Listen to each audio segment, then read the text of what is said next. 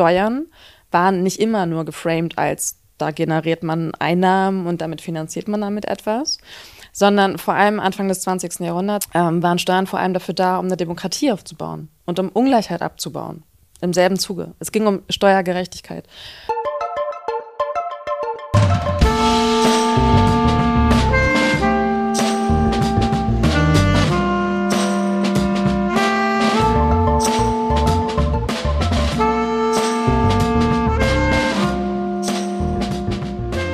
Herzlich willkommen zu Jacqueline Talks. Hallo Martina.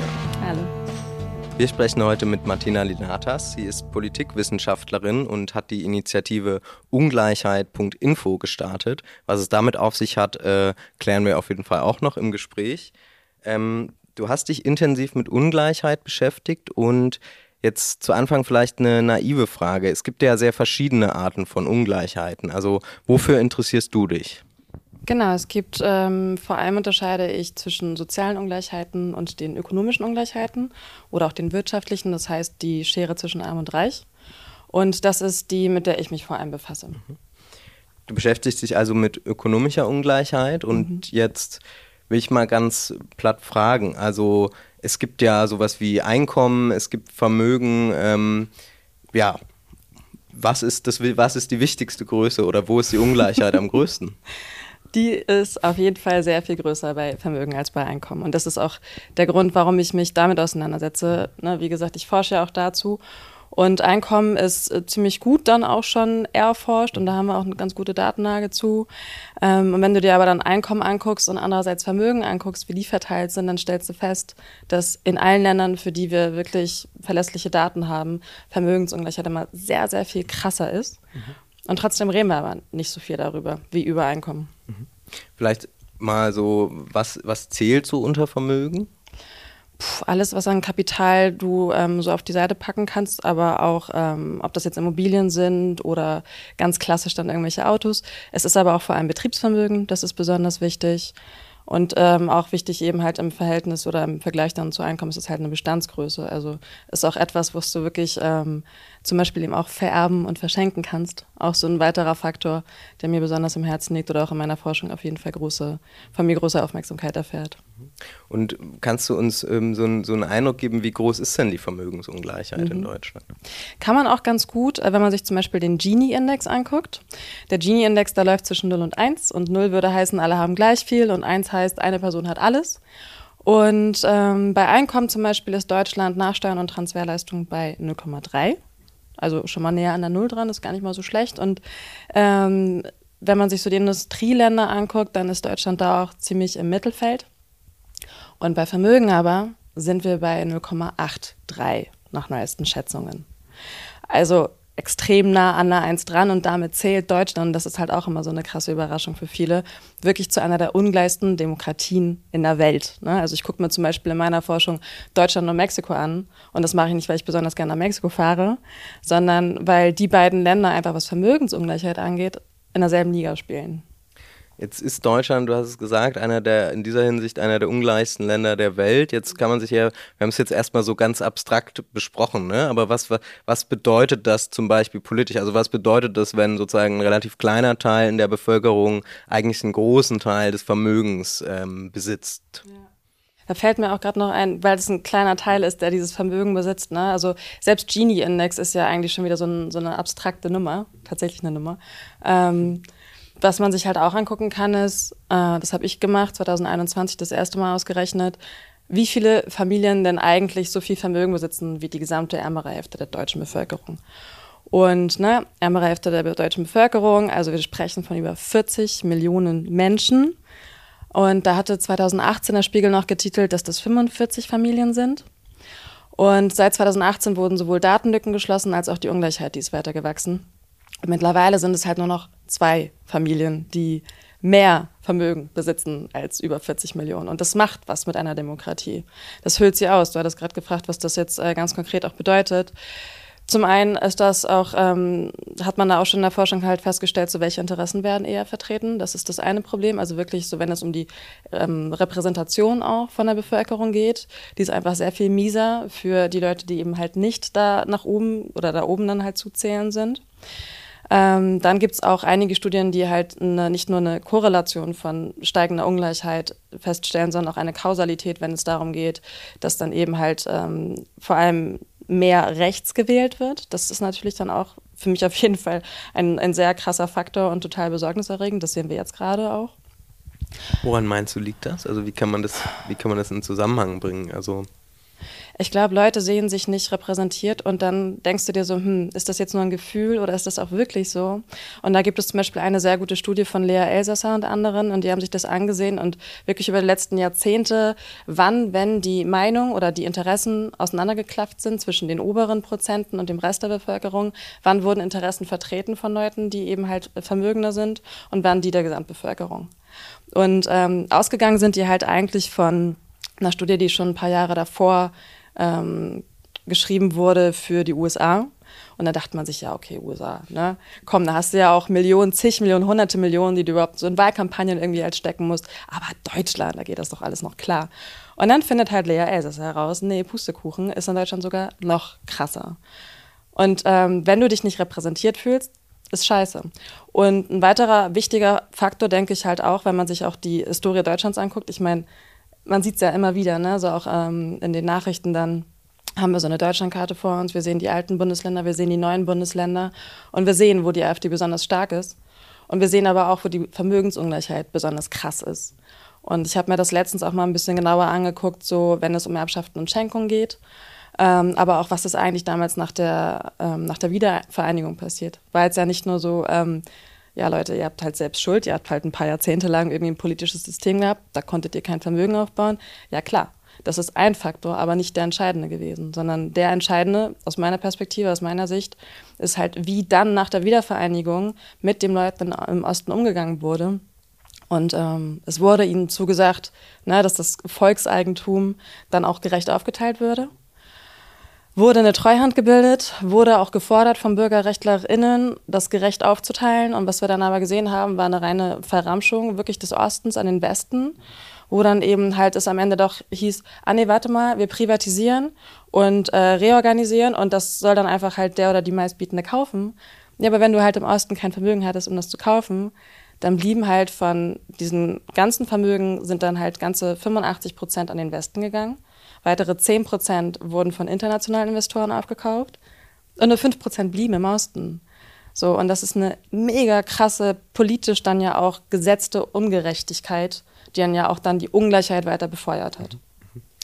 Also wer aus dem Osten kommt, wie ich, der kennt das sozusagen mhm. und äh, weiß, dass äh, viele von uns sozusagen wenig zu erben haben ne? und kennen natürlich, wir hatten auch neulich die letzte Wirtschaftsministerin der DDR bei unserer Socialism in Our Time Konferenz und sie hat auch nochmal aus der Praxis da von der Treuhand auch erzählt. Also das könnt ihr auch bei YouTube sehen. Kleine Empfehlungen an dieser Stelle.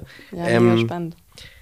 Jetzt ist ja so ein bisschen die Frage, wenn, wenn man sich Vermögen jetzt auch anguckt. Es ist ja irgendwie so, irgendwann muss ja Vermögen mal angesammelt geworden worden sein, sozusagen, ja. Und irgendwie, mhm. irgendwo kommt das ja her. Also was, was, was kann man so für kann man irgendwelche Trends ausmachen, wenn man jetzt die letzten, keine Ahnung, 100 Jahre sich anguckt? Also war die Vermögensungleichheit mal geringer?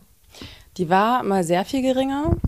Ähm, ich habe da jetzt ein Buch vor kurzem gelesen, das ich ziemlich gefeiert habe. Das ist von David de Jong, witzigerweise ein Holländer, mhm. der sich dann halt der deutschen Historie angenommen hat und mal untersucht hat, so ähm, wirklich jetzt deutsche Familien und Dynastien dann auch, wie sie auch ihre Vermögen aufgebaut und ausgebaut haben, auch ganz häufig dann eben halt in der Nazi-Zeit. Das ist das eine und ähm, super, super geiles mhm. Buch. Witzigerweise im Original heißt es The Nazi Billionaires. Also sehr viel kräftiger Titel und auf Deutsch dann das braune Erbe. Wir werden alle deine Buchempfehlungen noch hier verlinken auf jeden ja, Fall. Ja, ach, äh, das, das, das, hat es halt so mit sich, wenn man dann irgendwie halt promoviert, dann liest man erstmal genau. besonders viel und sieht halt zu, dass man einen guten ja. Überblick bekommt, bevor man selber anfängt zu schreiben und ja. dann vielleicht auch noch aus Versehen irgendwas schreibt, was dann schon mal geschrieben wurde. Ja. Nee, lieber nicht. Also ähm, ja, sorry. Muss nein, sagen. Wir, nein, nein, nein, ich finde das, also ich das gut. Wie okay. gesagt, die Studie von Lea Elser fand ich auch ganz großartig. Also das ist gut, dass du da auch mal darauf hinweist. Ja, ich liebe die. Ich diskutiere die auch immer mit meinen Studis und die sind dann auch immer total baff, so was ist los? Ja, ja total. Ähm, genau, und wann war die Vermögensungleichheit besonders gering? Das war vor allem nach dem Zweiten Weltkrieg. Und das kannst du auch an, an ganz, guten, ähm, ganz guten anderen Indikator festmachen oder an einem anderen Verhältnis. Und zwar, wenn du über Vermögen sprichst, dann sprichst du ja immer über das Vermögen, was du im Laufe deines eigenen Lebens dir erarbeitest, so ne, eigener Lebenszyklus, und das Vermögen, was auch dir einfach über Erbschaften und Schenkungen in den Schoß fällt. Und äh, wenn man sich anguckt, auch vor allem, und das habe ich halt auch in meiner Arbeit gemacht, wie hat sich das verändert eigentlich im Verlauf der letzten 100 Jahre, dann stellst du fest, dass dieses Narrativ, ähm, wir sind eine Leistungsgesellschaft, sogar mal ziemlich mehr gestimmt hat als heute. Also war nie rein, war nie total sauber. Aber du hast halt damals ähm, fast 80 Prozent des Vermögens, was du im Laufe deines Lebens dann auch irgendwann mal hattest, hast du dir selbst erarbeitet. Also kannst du echt sagen, so, ne, habe ich gut gemacht.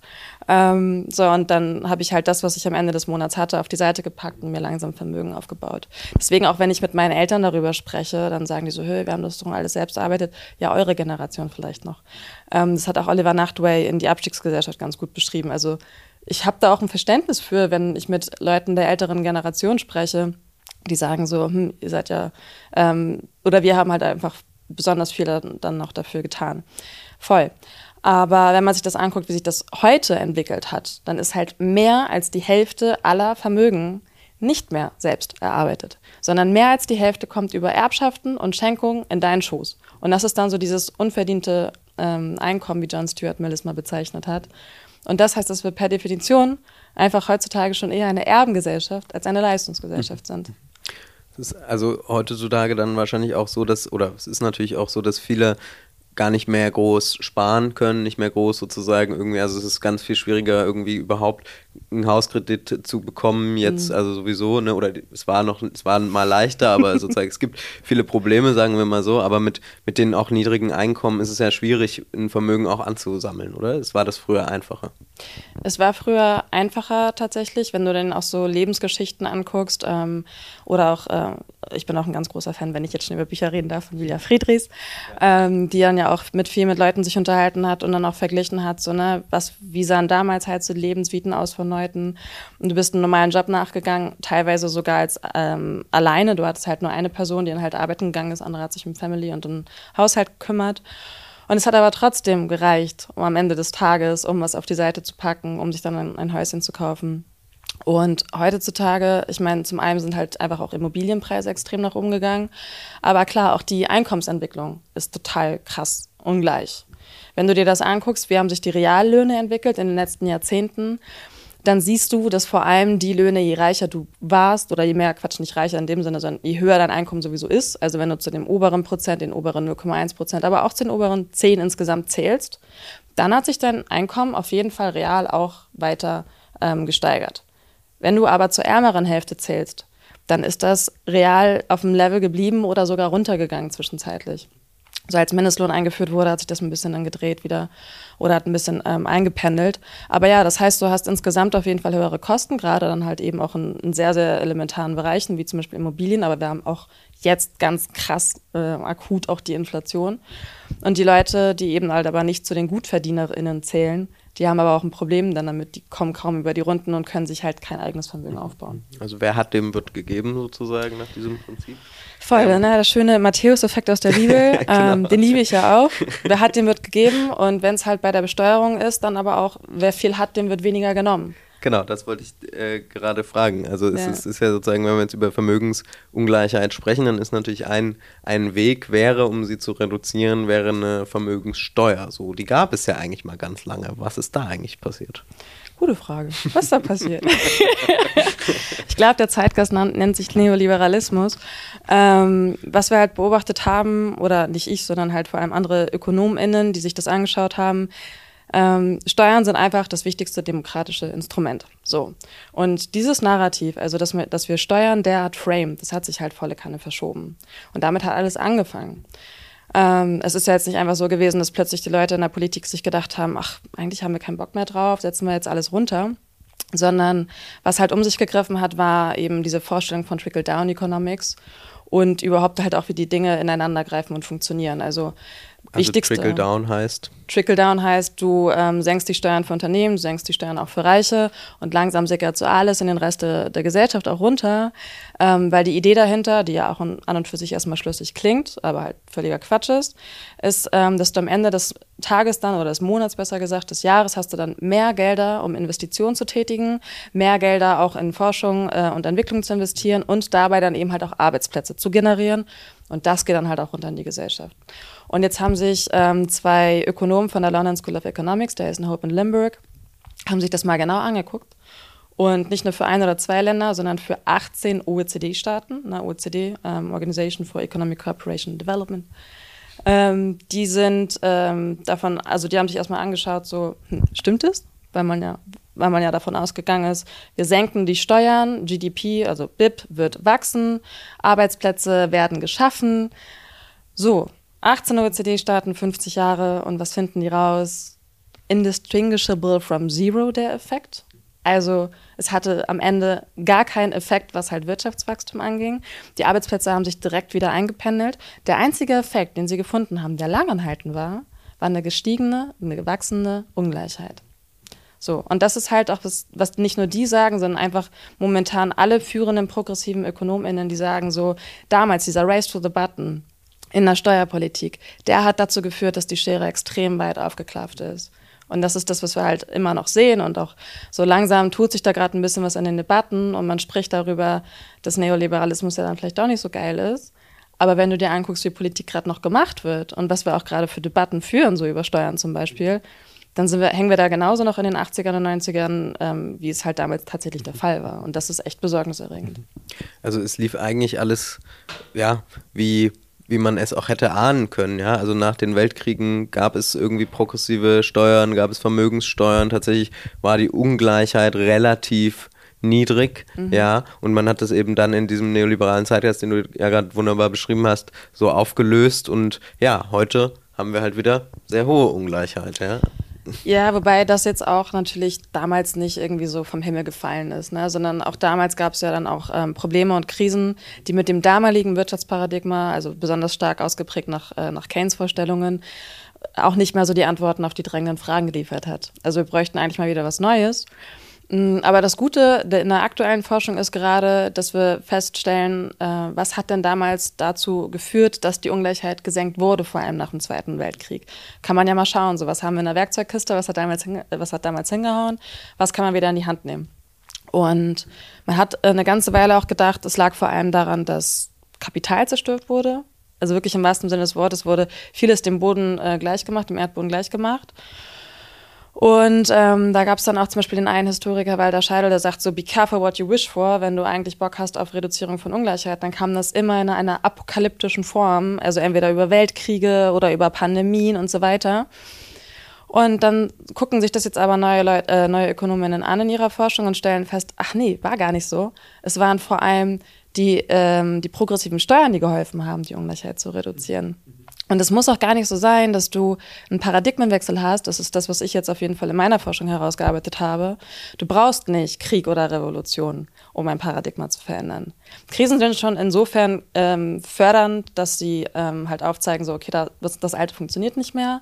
Und sogenannte Norm-Entrepreneurs kommen dann so rein oder neue Storyteller kommen rein und können auch sagen, so, hey, das klappt nicht, lass mal was anderes probieren. Aber auf jeden Fall mega wichtig, so ähm, festgestellt, es ist Steuerpolitik. Wir brauchen eine höhere progressive Besteuerung von Vermögen, denn die haben wir zunehmend ausgenommen in unserem System und haben immer mehr dann halt auch von Leuten, die arbeiten ganz normal, die ähm, vor allem Einkommen über Lohnarbeit generieren. Da sind die Steuern gestiegen und da sind sie hoch und da ist ja auch Deutschland ein Hochsteuerland. Und wenn es um Vermögen geht, sind wir aber ein Niedrigsteuerland. So, und das führt dann eben auch dazu, dass die Vermögensungleichheit immer krasser wird. Jetzt habe ich da zwei Fragen.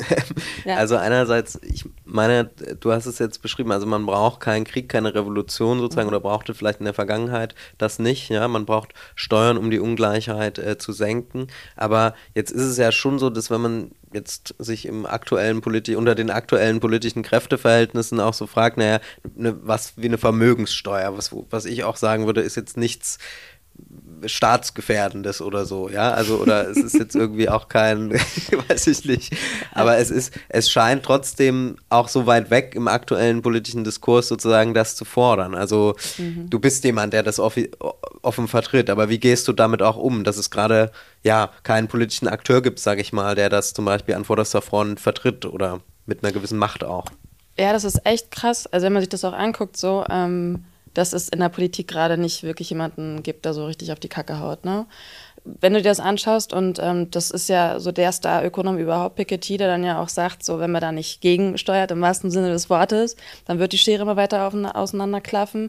Wir haben sehr, sehr viele Leute, und zwar nicht nur jetzt in den Wirtschaftswissenschaften und auch nicht nur in den Politikwissenschaften, sondern auch unter SoziologInnen, AnthropologInnen, unter den Klimaforschern, die dann halt auch sagen, so, wir müssen diese Schere wieder enger zusammenbringen, sonst haben wir Probleme, derer wir uns annehmen müssten, kriegen wir aber nicht gewuppt. Müssen wir echt machen. Und das ähm, ist schon besorgniserregend auf der einen Seite, was so die Politik angeht. Und ich hoffe aber auch, so im Einzelnen führt man dann ja doch Gespräche mit Leuten, die dann auch sagen, so ja, wir versuchen es gerade irgendwie halt so den Turnern und so weiter. Aber ich glaube, dann ist auch ganz gut, ähm, erstmal Druck aufzubauen aus der Zivilgesellschaft heraus. Und das ist auch etwas, was ich auf jeden Fall immer stärker und immer mehr dann auch sehe. Feiere ich. Zum Beispiel ähm, gab es dann jetzt auch dieses Bündnis ähm, Ende November geschmiedet, Friedrich-Ebert-Stiftung, DGB und Verdi zusammen mit Netzwerk Steuergerechtigkeit, mit TaxMeNow, mit Finanzwende und mit Ungleichheit.info. Die sagen, kann also nicht weitergehen. Wir brauchen eine Reform, vor allem auch der Erbschaftssteuer. So. Ähm, das ist ja auch die, mit der ich mich am allermeisten dann befasse. Weil die ja momentan sogar noch dazu beiträgt, dass die Ungleichheit noch weiter wächst. Und wir sogar gerade die Reichsten in der Gesellschaft überhaupt subventionieren. Und subventionieren ist jetzt kein voges Wort, sondern Subventionsbericht der Bundesregierung sagt, die größte Steuersubvention aktuell des Landes ist halt ähm, für Erbschaften und Schenkungen von den aller, allerreichsten. Da muss man auch einfach wirklich da so ein Gegengewicht auch herstellen zur Lobby des großen Geldes. Ist ja auch bekannt, ne? die ähm, größten Gelder, in der, ähm, wenn es um Lobbyarbeit geht, die fließen nicht, wie ich früher gedacht habe, so in Richtung Automobilindustrie, sondern die sind im Bereich Finanzen. Und ähm, das hat auch Walter Norbert Beuern so schön gesagt bei dieser Auftaktveranstaltung äh, am 30. November. Es, ist, es tut so gut und es ist so wichtig, dass dann endlich mal zivilgesellschaftlich auch Leute zusammenkommen und versuchen, ein Gegengewicht überhaupt herzustellen, damit die Debatten nicht komplett halt so diesen Bias drin haben und die ganze Zeit immer nur die Leute gehört werden, die halt am reichsten sind und die natürlich den Status quo erhalten möchten. Meine, wir als Jacobin sind ja da auch oder würden natürlich in der Analyse auch sagen, es braucht natürlich eigentlich aber auch eine irgendwie eine organisierte Arbeiterinnenschaft, irgendjemand, der auch mal politisch macht oder also Druck machen kann, ne? Oder mhm. auch natürlich eine, eine Bewegung, die auf den Straßen ist und so weiter. Das braucht alle. Das brauchen wir natürlich alles. Genau. du hast es jetzt ange angesprochen und ich wollte auch tatsächlich jetzt drauf kommen. Also Erben und Erbschaftssteuer ist auch ein weiteres sozusagen Spezialgebiet von dir. Mhm. Ähm, lass uns mal, du hast es schon angedeutet, lass uns mal drüber reden. Warum ist das so ein riesiges Problem? Also das ja. Erben. Erben an und für sich ist ja gar nicht verkehrt. Mhm. Ich habe auch Lust zu erben. Also nicht jetzt, dass ich möchte, dass meine Eltern irgendwann sterben, sondern es ist ja auch, oh Gott, Fettnäpfchen. Ähm, nein, ich meine, Erben und Schenken an und für sich ist überhaupt nicht problematisch. Das hat auch Anthony Atkinson so schön gesagt in seinem Buch, das er noch rausgegeben hat, kurz bevor er verstorben ist, leider. Ich bin ein Riesenfan von Atkinson. Und der hat gesagt, so, wenn Erben, wenn alle gleichmäßig gleich viel erben würden, wäre das ja auch überhaupt nicht schlimm. Ähm, vielleicht können wir auch noch später über diese Idee reden, so könnte man ja auch drüber nachdenken. Aber was wir halt sehen, ist, dass Erbschaften und Schenkungen einfach extrem ungleich verteilt sind. Muss man sich vor Augen führen. So, ne? Die oberen 10 Prozent kriegen halt mehr als die Hälfte aller Erbschaften und Schenkungen. Die ärmere Hälfte erbt fast gar nichts. Und wenn du dir anguckst, wie die Erbschaftssteuer aber aktuell ähm, ausgestaltet ist, so in der Theorie ist sie progressiv. Ne? Je mehr du erbst, je mehr du bekommst, desto mehr solltest du eigentlich auch zahlen. Aber eigentlich ist ein schönes Wort.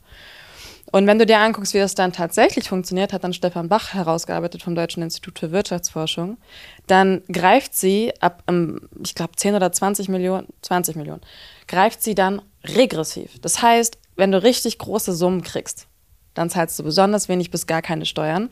Wird auch gerne deswegen Dumm- oder Bagatellsteuer ähm, als, als solche bezeichnet. Das ist problematisch.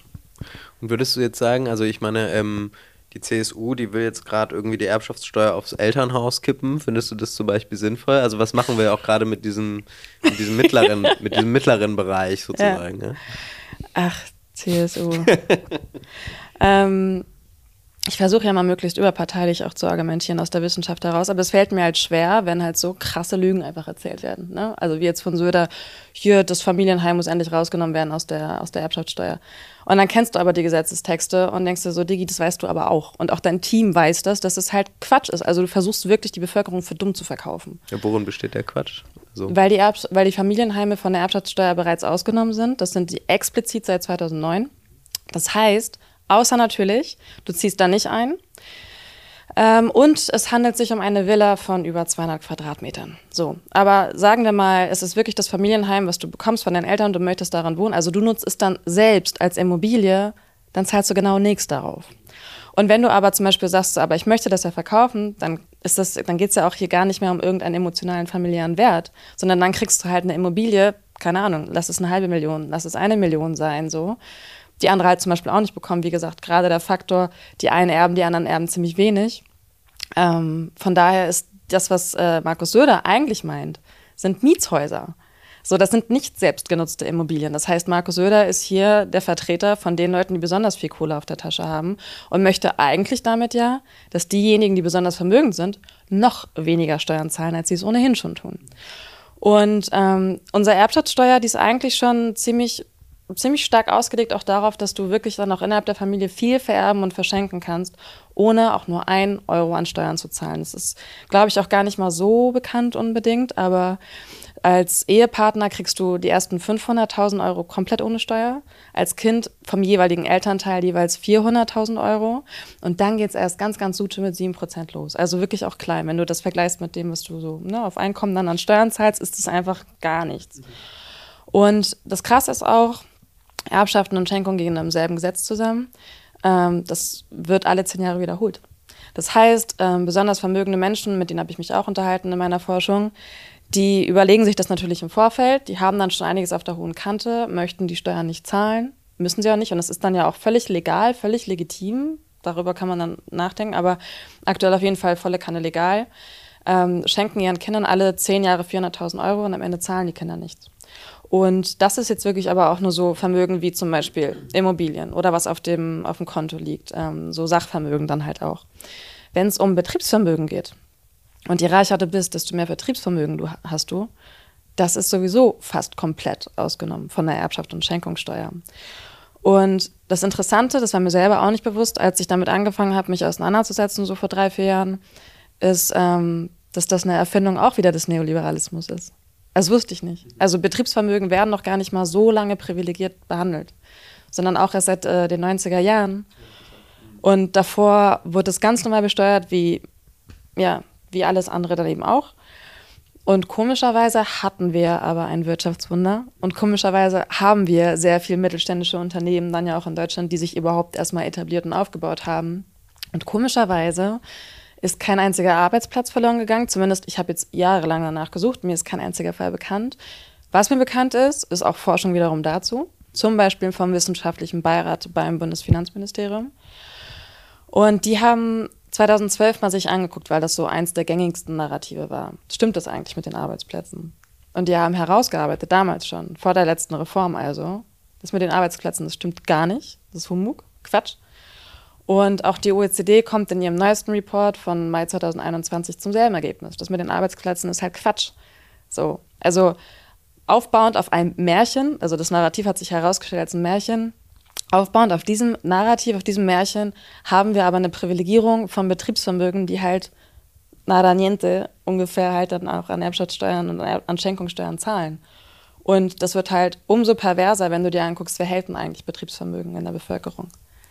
Weil sobald du anfängst, Betriebsvermögen zu privilegieren, privilegierst du vor allem diejenigen, die schon sehr, sehr vermögend sind. Also 86 mm, Prozent aller Betriebsvermögen werden von den oberen 1,5 Prozent gehalten. Also von MillionärInnen in Deutschland. Das ist schon super krass. Also das heißt, da haben wir wirklich einen riesen Ungleichheitstreiber, ja, in genau diesem, ja, dieser Privilegierung, in dieser ja. Steuerprivilegierung. Jetzt hast du ja heute auf Twitter unter anderem, aber äh, auch andere haben das schon gemacht, also mal einen Vorschlag gemacht, wie man ähm, Erbschaft anders gestalten könnte. Vielleicht kannst du uns da, da mal erzählen, was dein Vorschlag ist. Ja, sehr gerne. Ähm, Also wenn ich die Erbschaftssteuer selber jetzt einfach mal den Rotstift ansetzen dürfte, erstmal würde ich anfangen, halt wirklich diese Betriebsvermögen zu kicken. Ähm, auch noch ein sehr, sehr geiler Fall, den, über den ich gerne spreche, weil er so krass ist, ist der von Matthias Döpfner. Der hat ja eine Milliarde von der Friede Springer geschenkt bekommen. Also Matthias, Matthias Döpfner, der CEO von Springer, einem genau. sehr großen Medienkonzern, der die Bild zu verantworten hat. Genau. Ja, sehr sympathisch. Und der hat eine Milliarde geschenkt gekriegt. Das heißt, weil das ja leicht über 26 Millionen liegt, wo du dann halt dann auch schon den Höchststeuersatz zahlst.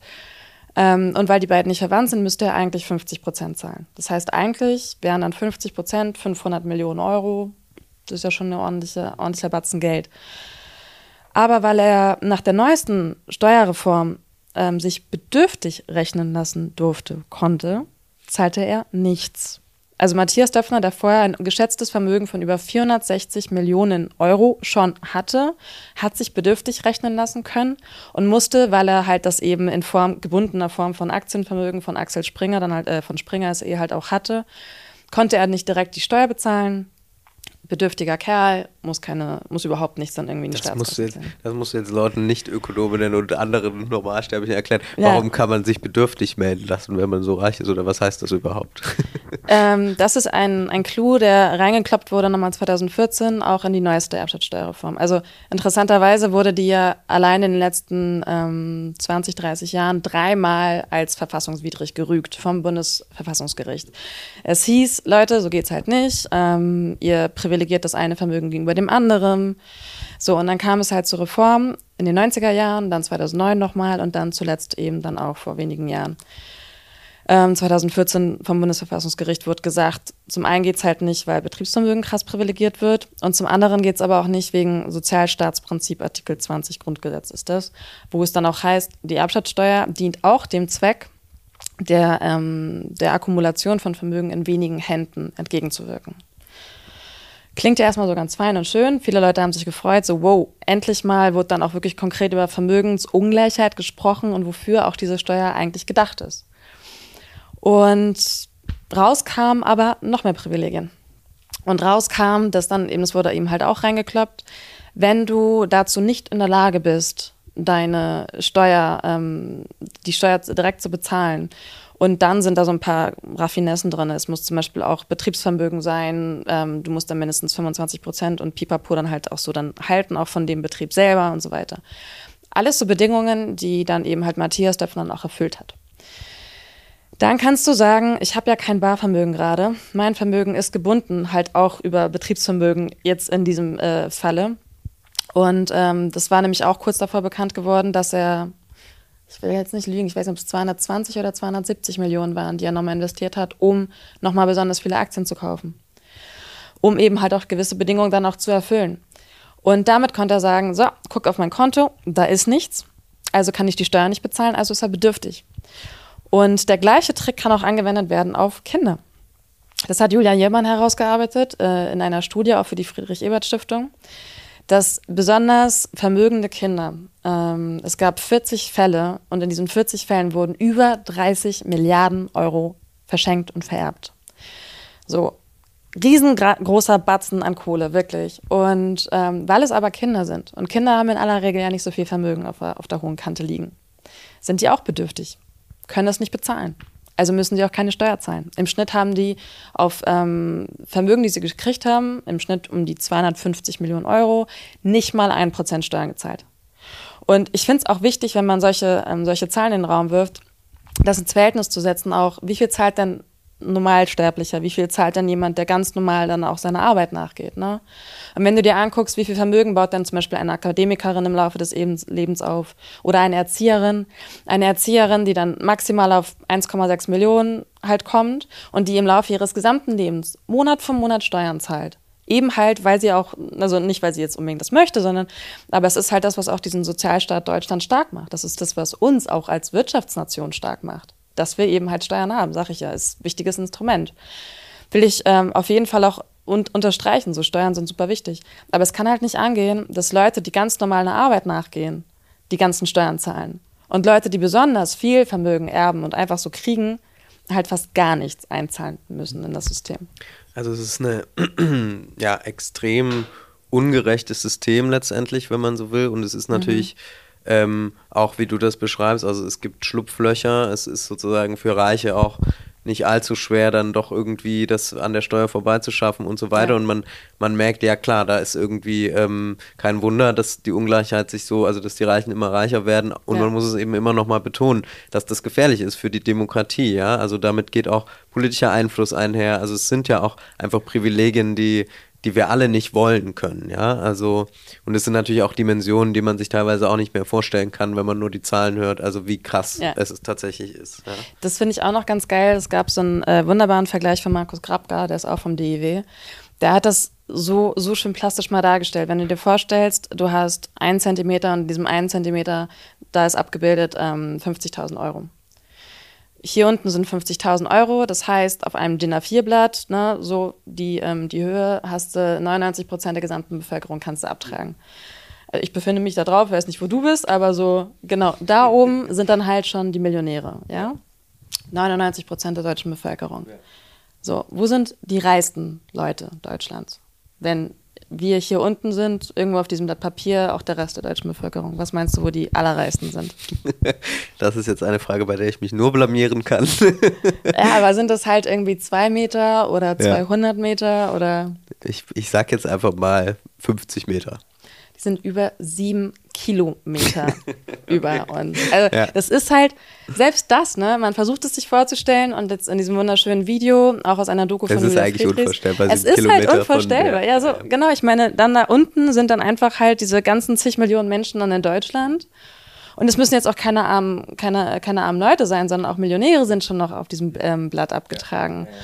Und über sieben Kilometer über uns sind dann aber die ganz, ganz reichen Menschen wenn du dir anguckst, halt, ähm, wie viel dann auch einfach gemessen an dem, was sie halt haben, zahlen sie an Steuern ins System rein und wie viel zahlt aber eine Erzieherin, eine Lehrerin, eine Pflegekraft halt rein. Das hat auch ähm, das Netzwerk Steuergerechtigkeit ähm, ausgerechnet. Dann ist es halt, dass Leute, also Durchschnittsverdiener, mehr Steuern und äh, Abgaben zahlen, gemessen an dem, was sie haben, als eben halt MillionärInnen. Das ist schon krass. Auf jeden Fall. Also Jetzt haben wir sozusagen, du hast uns einen wahnsinnig detaillierten und guten Einblick gegeben, wie Steuern ja Ungleichheit eigentlich auch äh, steigern können, wenn sie nicht gut gemacht sind, sozusagen. Ja. Und ähm, sie sind gleichzeitig das Instrument, ähm, wie man Ungleichheit abbaut. Was du nicht beantwortet hast, war. Ah ja. genau. Du weißt es, das Erbe. Ich weiß es, das Grunderbe. Äh, ja, das erste habe ich vom Grunderbe gelesen, halt in dem wunderbaren Buch Inequality What Can Be Done von Anthony Atkinson. Wie gesagt, größter Fan von dem Typen. Der war übrigens auch einer der Meister von Thomas Piketty. Mhm.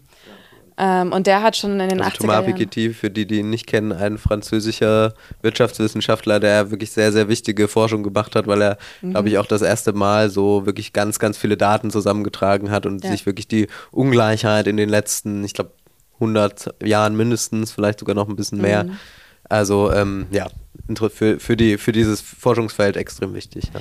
Mega wichtig. Ne? Das wichtigste Buch, glaube ich, überhaupt, was so der Eisbrecher war für die ganze Debatte, für die Ungleichheitsdebatte, war Kapital im 21. Jahrhundert. Habe ich äh, meine Masterarbeit drüber geschrieben. Total gefeiert. Und ähm, dann hat er jetzt ja zuletzt noch rausgebracht Kapital und Ideologie. Das ist dann noch mal dicker gewesen, über 1000 Seiten.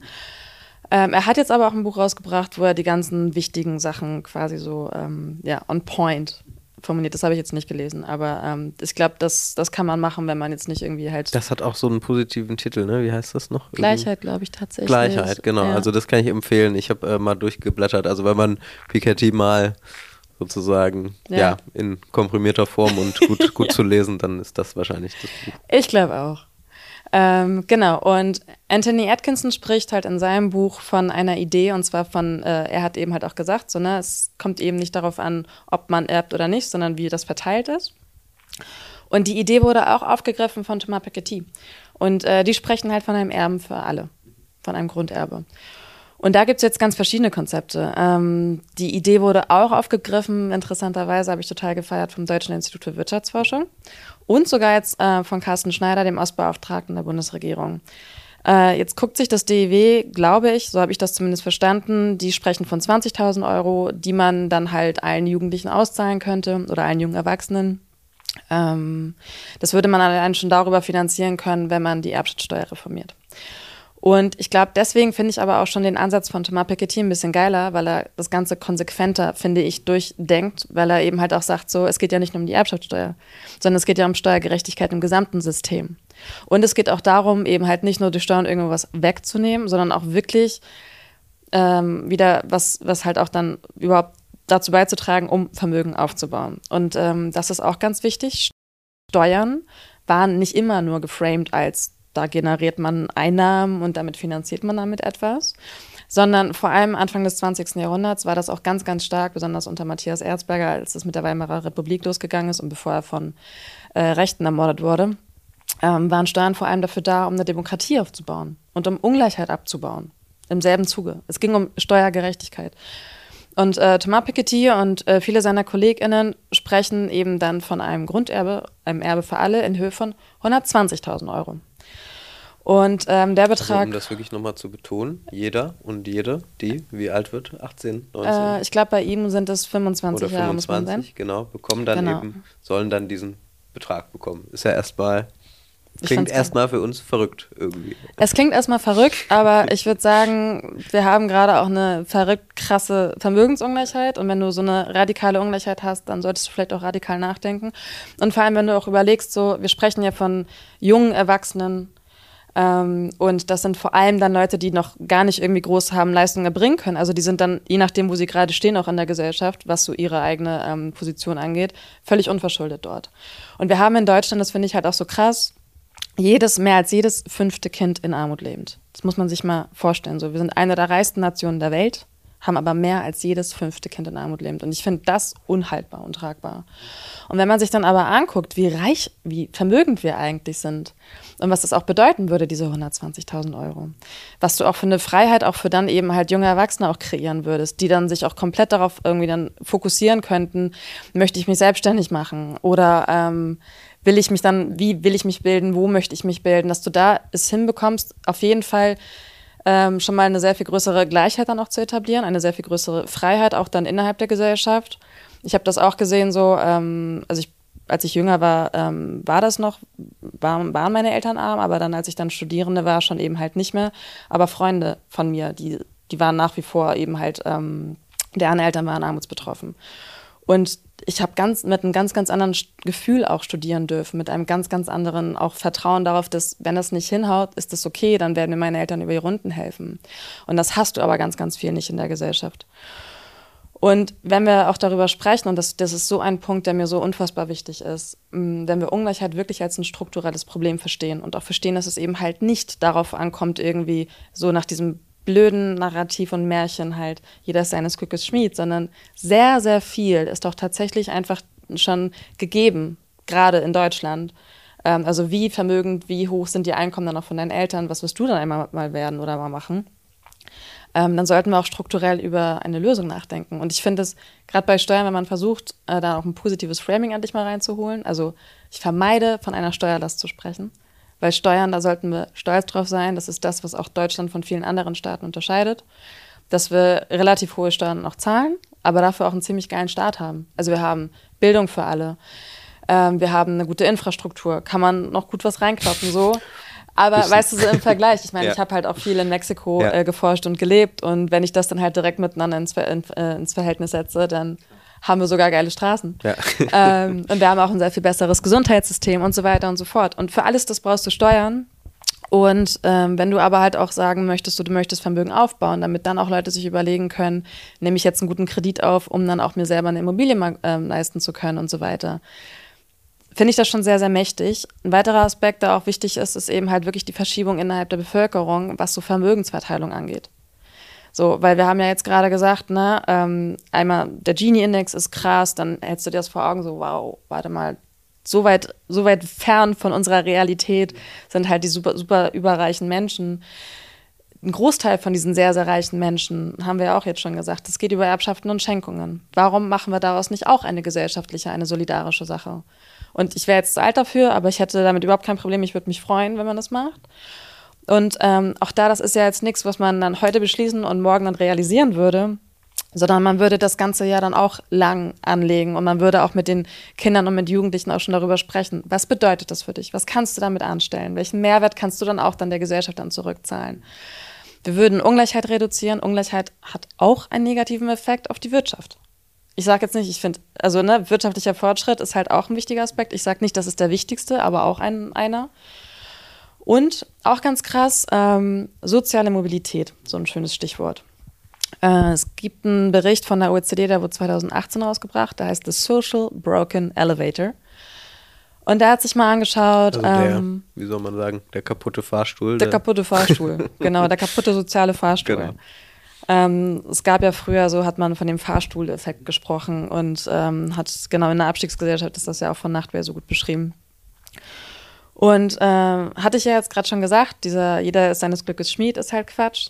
Äh, in den USA ist es halt, ne, from Dishwasher to Millionär und die Menschen glauben auch daran. Also da gibt es auch viele Untersuchungen, viele Studien zu, man glaubt dran. So, und dann ist gibt's eigentlich die Ideologie eigentlich schon, schon lange des Kapitalismus, aber sozusagen in den USA nochmal besonders. Also jeder Ja. kann es irgendwie schaffen, wenn man sich nur anstrengt. Ja. Du musst nur fleißig sein. Genau. Kommt auf dich an. So. Ähm, auch so ein Phänomen des Neoliberalismus, alles auf das Individuum abzustellen und von der Struktur dann auch wirklich dann abzurücken. Und in diesem Report, ähm, das ist ein Ländervergleich, da werden sich verschiedene OECD-Staaten angeguckt und angeschaut, wie groß ist denn die soziale Mobilität? Also wenn sie hoch ist, ist gut. Dann ist es eigentlich egal, was für ein Einkommen deine Eltern dann auch mal erzielt haben, aber du kannst es halt schaffen. Wenn sie niedrig ist, heißt das, du wirst arm geboren, du bleibst arm. So, was glaubst du, wo Deutschland in diesem internationalen Ranking denn so steht? Also ich vermute, es ist mm, ja nicht, es steht nicht besonders gut da, um es mal so zu formulieren. genau. Eigentlich steht es nur ähm, beschissener noch um die USA. Also die USA ist auf Platz 1. Da ist halt diese ne, Erzählung vom Dishwasher to Millionär stimmt mal so gar nicht. Du wirst arm geboren, du bleibst arm. Du wirst reich geboren, du bleibst reich. Und Deutschland kommt, folgt dann auch schon auf Platz 2. So, also diese Idee so, es geht wirklich um dich und du musst einfach nur ein bisschen fleißiger sein und wir müssen nur einen Ticken mehr in die Bildung investieren, auch so super beliebtes Narrativ. Wir müssen einfach nur mehr Bildung, Bildung, Bildung, ist halt Quatsch. Also stimmt schon, wenn es um Einkommen geht und natürlich ist Bildung wichtig, aber es ist nicht das Allheilmittel. Vor allem nicht, wenn es halt um die krasse Vermögensungleichheit geht, sondern da musst du wirklich ansetzen, übersteuern. Du kannst auch über Vermögensabgaben nachdenken. Das hatten wir nach dem Zweiten Weltkrieg. Da hatten wir das Lastenausgleichsgesetz 1952. Und du kannst über das Grunderbe nachdenken. Und ich würde aber auch echt sagen, so, es ist wichtig, über alle diese Dinge zusammen nachzudenken. Also wirklich auch im Sinne eines Paradigmenwechsels. Kannst du halt nicht nur sagen, äh, ja gut, ich nehme den Hammer in die Hand so, aber den Rest, also eigentlich, ähm, weiß ich nicht, hau ich weiter auf Sand, sondern du musst halt komplett alles halt umkrempeln und das muss insgesamt ein neues Verständnis auch wieder da sein. Du hast, äh, du hast ein, du, du, stehst vor diesen ganzen Problemen, du stellst fest, so, okay, wir brauchen echt sehr viel mehr Kohle, die investiert werden muss. Ähm, wir haben eine äh, sozial-ökologische Transformation, die wir hinbekommen möchten. Äh, allein die Klimakrise, was dann ja auch gefordert wird von, von vor allem der Jugend dann auch, die gesagt, so, wir brauchen ja nicht nur irgendwie halt ähm, ein Sondervermögen für die Bundeswehr. Komischerweise ist das dann sofort da, sondern wir brauchen es auch für Klima. Andere sagen, wir brauchen es auch für Bildung. Andere sagen auch, wir brauchen es vor allem für Kinderarmut. Das ist das eine. Aber wir brauchen es auch ganz explizit, um die Ungleichheit zu reduzieren und auch eben halt die Demokratie wieder zu stärken. Ich meine, das Erbe für alle wäre da auf jeden Fall eine, eine Lösung, über die man nachdenken könnte, über wo man auch nachdenken muss, wie hoch kann es dann genau sein, welche wirtschaftlichen Folgeeffekte hat das und so weiter. Aber es ist auf jeden Fall eine sympathische Idee und man kann sich eben vorstellen, ja, für viele, die, wie du es ja beschrieben hast, die die halt aus einem Elternhaus kommen, wo kein Geld da ist, die, die immer äh, ja auf jeden Cent achten müssen und so weiter, die dadurch auch schlechtere Chancen im Studium haben und so weiter. Das wäre Ja. was, ja, das würde sie sofort in eine Lage versetzen, wo man eben diese Probleme nicht hat, ja, und, wo auch eine gewisse Armut eben abgeschafft ist erstmal. Und das ist natürlich ja, was, ja, was großartig wäre. Ne? Ich würde es total feiern. Auch so, wenn du dir halt anguckst, also ich weiß nicht, wie es dir geht, aber in meinem Bekannten- und in meinem Freundeskreis kaufen sich gerade ein paar Immobilien, aber das sind dann, man spricht ja nicht so gerne drüber, aber ähm, das sind dann halt vor allem Leute, die dann besonders finanziert oder auch unterstützt werden seitens der Eltern. Groß kann ich das sich nicht leisten, aber ne, wir haben halt dieses Spermalotto. So, und äh, man kann ja auch darüber nachdenken, wir haben ein, ein äh, ich nenne es bewusst Spermalotto und nicht Geburtenlotterie. weil es auch statistisch mehr auf deinen Vater ankommt. So, weil du dir halt auch anguckst, so wer sind denn die besonders Reichen? Es gibt dieses Paper um, Millionaires Under the Microscope. Sorry, dass ich die ganze Zeit auf, auf Englisch oder so dieses Englisch raushaue, aber ich habe auf Englisch geschrieben. Ähm, das gibt es auch auf Deutsch. Vom Deutschen Institut für Wirtschaftsforschung. Und die haben sich angeguckt, ähm, wer ist denn besonders reich in Deutschland? Und es sind halt, surprise, surprise, vor allem alte weiße Männer. Ähm, und das ist auch eine Genderfrage. Westdeutsche Männer nehme ich an. Danke. Sorry. Guter gut. Punkt. Nee, auf jeden Fall. Stimmt ja auch.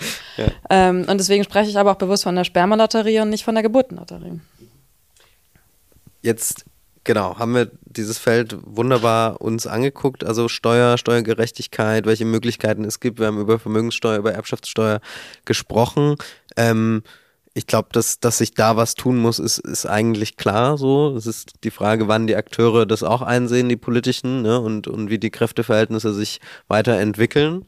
Ähm, ja, und gleichzeitig ist jetzt, wenn man auch über Ungleichheit nachdenkt und wenn man sozusagen sich auch nochmal aus marxistischer Sicht fragt, ja, also wie entsteht Ungleichheit, dann würden wir ja sagen, auch als marxistisches Magazin, ja, es geht sozusagen auch noch eine Ebene tiefer. Also es gibt natürlich in kapitalistischen Gesellschaften die Seite des Kapitals, also Leute, die, unter, die Unternehmen besitzen und so weiter. Und es gibt eben Leute, die Lohn arbeiten müssen. Ja? Und selbst mit, den, mit, dem, mit dem besten Steuersystem würdest du dieses Verhältnis nicht unbedingt antasten, ja. Jetzt müsste man sich fragen, bräuchte es also nicht zusätzlich auch noch sowas wie Vergesellschaftung von Betrieben, eine Demokratisierung, also so, dass das Eigentum auch nochmal ganz anders demokratisiert wird, als jetzt nur über Steuern. Also wie denkst du darüber? Ehrlich gesagt, ähm, bin ich sowieso immer ein großer Fan von, äh, also Ehrlichkeit meine ich. Ich habe angefangen, in diese Richtung zu lesen und ich finde diese Ideen grundsätzlich spannend. Ähm, jetzt bin ich aber da, was das angeht, halt echt keine Expertin so, ähm, sondern habe halt jetzt auch angefangen, dann auch mal so out of the box zu denken, weil ich einfach sehe, so die Probleme sind gigantisch groß. Ähm, ich betrachte eben halt Ungleichheit vor allem als eine ganz, ganz große Gefahr halt auch für die Demokratie. Und dann so, was wären dann mögliche Werkzeuge dann halt im Sinne auch der Demokratisierung? Und wenn es dann halt auch so um große Vermögen geht, kann man auch bestimmt über die Demokratisierung, beispielsweise von Betriebsvermögen und so weiter, nachdenken. Aber da betrete ich gerade Feld, was ich, wo ich echt nicht, ja, wo ich nicht bis zum Schluss genau weiß ähm, oder es noch nicht so ganz durchdacht habe, nicht mhm. durchdrungen habe. Das ist auch eine schöne Antwort. Dann treffen wir uns einfach in einem paar Jahren mal wieder und diskutieren dann diese dabei. Frage. Also, nee, nee, es ist, ähm, ich finde es ja auch total spannend, cool. auch so ja.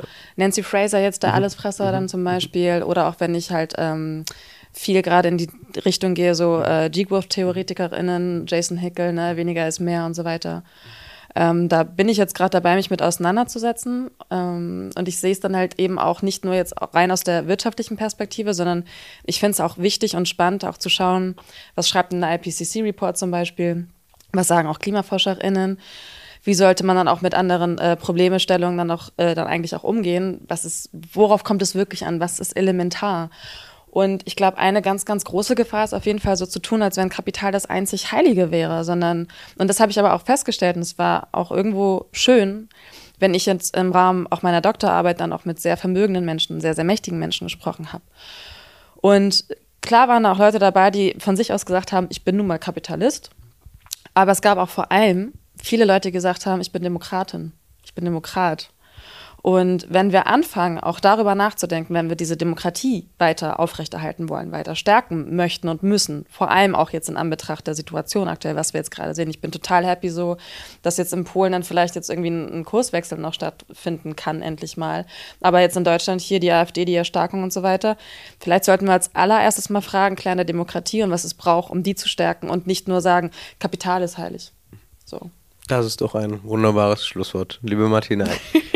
Ah, okay. nein, stopp. Ich wollte abmoderieren, aber du wolltest noch was sagen. Du bist ja die Initiative Ungleichheit.info. Da ich bin die nicht, ich habe die nur mitgegründet. Genau. Lass uns doch diesen kleinen Werbeblock machen, wenn du willst. Also mhm. kannst du es kurz erklären, was hat es damit auf sich, damit die Leute, die dir jetzt zugehört haben, wissen irgendwie, ja. ja. was das ist. Ich habe Ungleichheit.info gegründet, ähm, mit der, nach der, nachdem ich festgestellt habe, äh, krass, Ungleichheit ist echt ein extremes Problem, wenn es extreme Formen annimmt extreme Maße annimmt. Das tut es aktuell auf jeden Fall. Nicht ohne Grund, das ist eins der Nachhaltigkeitsziele der Vereinten Nationen. Aber immer wenn ich mit Freunden und der Familie darüber gesprochen habe, habe ich, und es war mir echt unangenehm dann irgendwann, ständig Fachwörter be be benutzt. Ähm, Fachtermini hätte ich früher gesagt, jetzt habe ich aber auch schon gemerkt und gelernt, so, okay, worauf kommt es denn an? Wenn du ein Problem hast, musst du es erstmal beschreiben können. Wo du kein Problem siehst, kannst du auch nicht überhaupt nach Lösungen suchen. Und es gibt halt einfach zum Thema Ungleichheit noch nicht sehr viel, was dann halt auch populärwissenschaftlich so aufgearbeitet wurde, ähm, dass man es auch begreift. Und zwar als 16-Jährige genauso wie meine Großmutter. Und das kann man jetzt machen, wenn man sagt, so, okay, ich finde das interessant, ich finde das spannend. Dann kann man entweder auf die Webseite gehen und findet da so eine Art von Archiv, wo wir alles Mögliche zusammengetragen haben zur Ungleichheit, oder man folgt uns auf Instagram oder man folgt uns auf X, vormals Twitter. Ähm, und dann kriegt man vor allem das schon in dieser Übersetzungsarbeit auch mit, äh, mitgeliefert. Ne? Ähm, ganz, ganz wichtig sind da vor allem auch Grafiken, die funktionieren müssen. Das macht Luzi bei uns, die einfach die besten, tollsten Grafiken macht, weil das ganz, ganz häufig halt nicht funktioniert, einfach nur von gigantisch großen Zahlen zu sprechen und das ist nicht greifbar. Sondern wenn du dann halt irgendwie eine Grafik siehst und siehst so, okay, hier sind zwei Männer abgebildet und da ist die Hälfte Deutschlands. Wie kann das sein?